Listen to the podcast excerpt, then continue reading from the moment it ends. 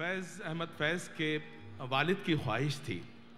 वालिदों की जो ख्वाहिशात होती हैं आमतौर से ऐसी होती हैं जो बच्चे नहीं कर पाते हैं। चुनांचे वो चाहते थे कि फैज़ आईसीएस बने। उस ज़माने में आईसीएस जो है सबसे बड़ा जॉब होता था अनडिवाइडेड इंडिया का।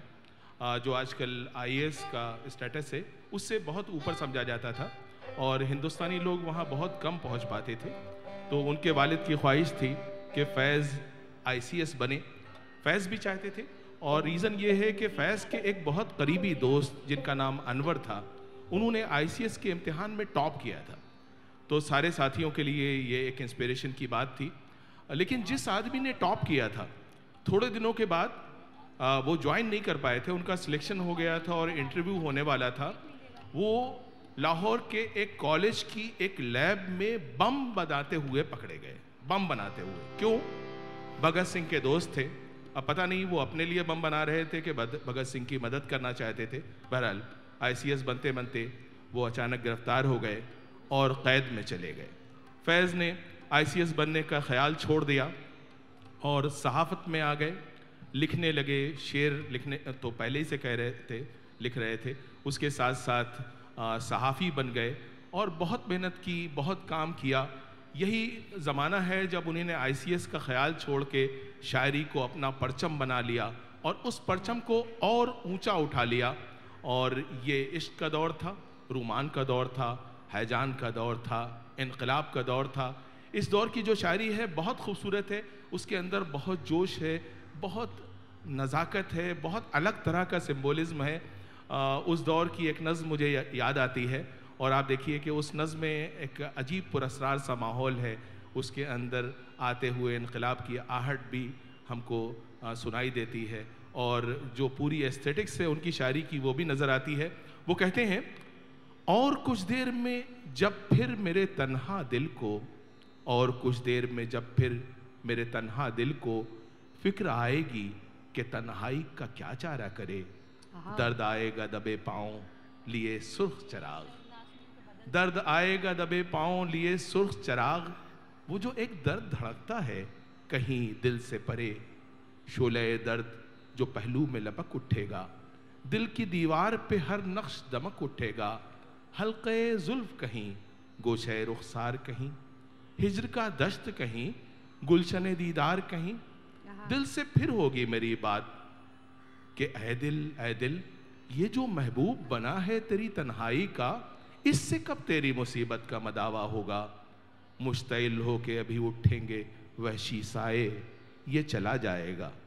रह जाएँगे बाकी साए ये चला जाएगा। रह जाएँगे बाकी साए ये चला जाएगा। रह जाएँगे बाकी साए। अगली जो मैं मैं भी एक नज्म सुनाना चाहती हूँ दानिश साहब। मैं चाहती हूँ कि आप उसके बारे में भी कुछ जी ज़रूर ज़रूर। जी जी जी। जो मखदूम की ज़मीन पे उन्होंने लिखा। अरे वाह क्या बात है क्या बात है। जी आपकी याद आपकी याद। जी बिल्कुल। जी, जी, जी ये ओरिजिनल जो है मखदूम मोयुद्दीन का कलाम है। लेकिन फैज़ साहब ने मखदूम की ज़मीन पर उनकी याद में अपने दोस्त मखदूम मोयुद्दीन की याद में ये नज्म कही। पेश खदमत है। जी शाद जी।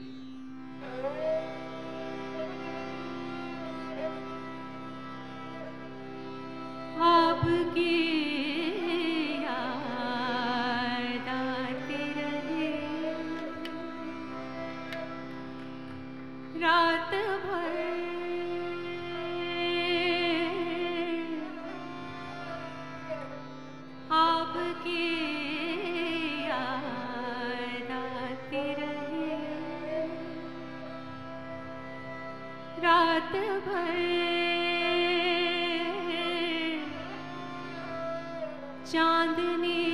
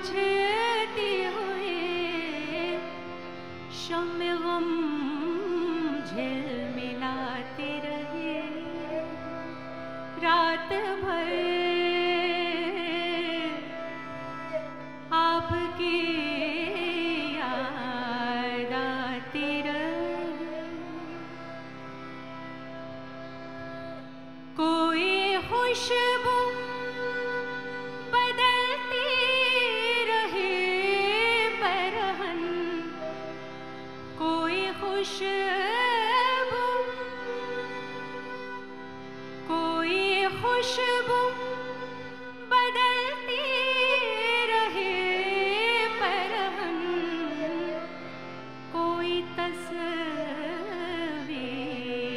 गाती रहे। रात भर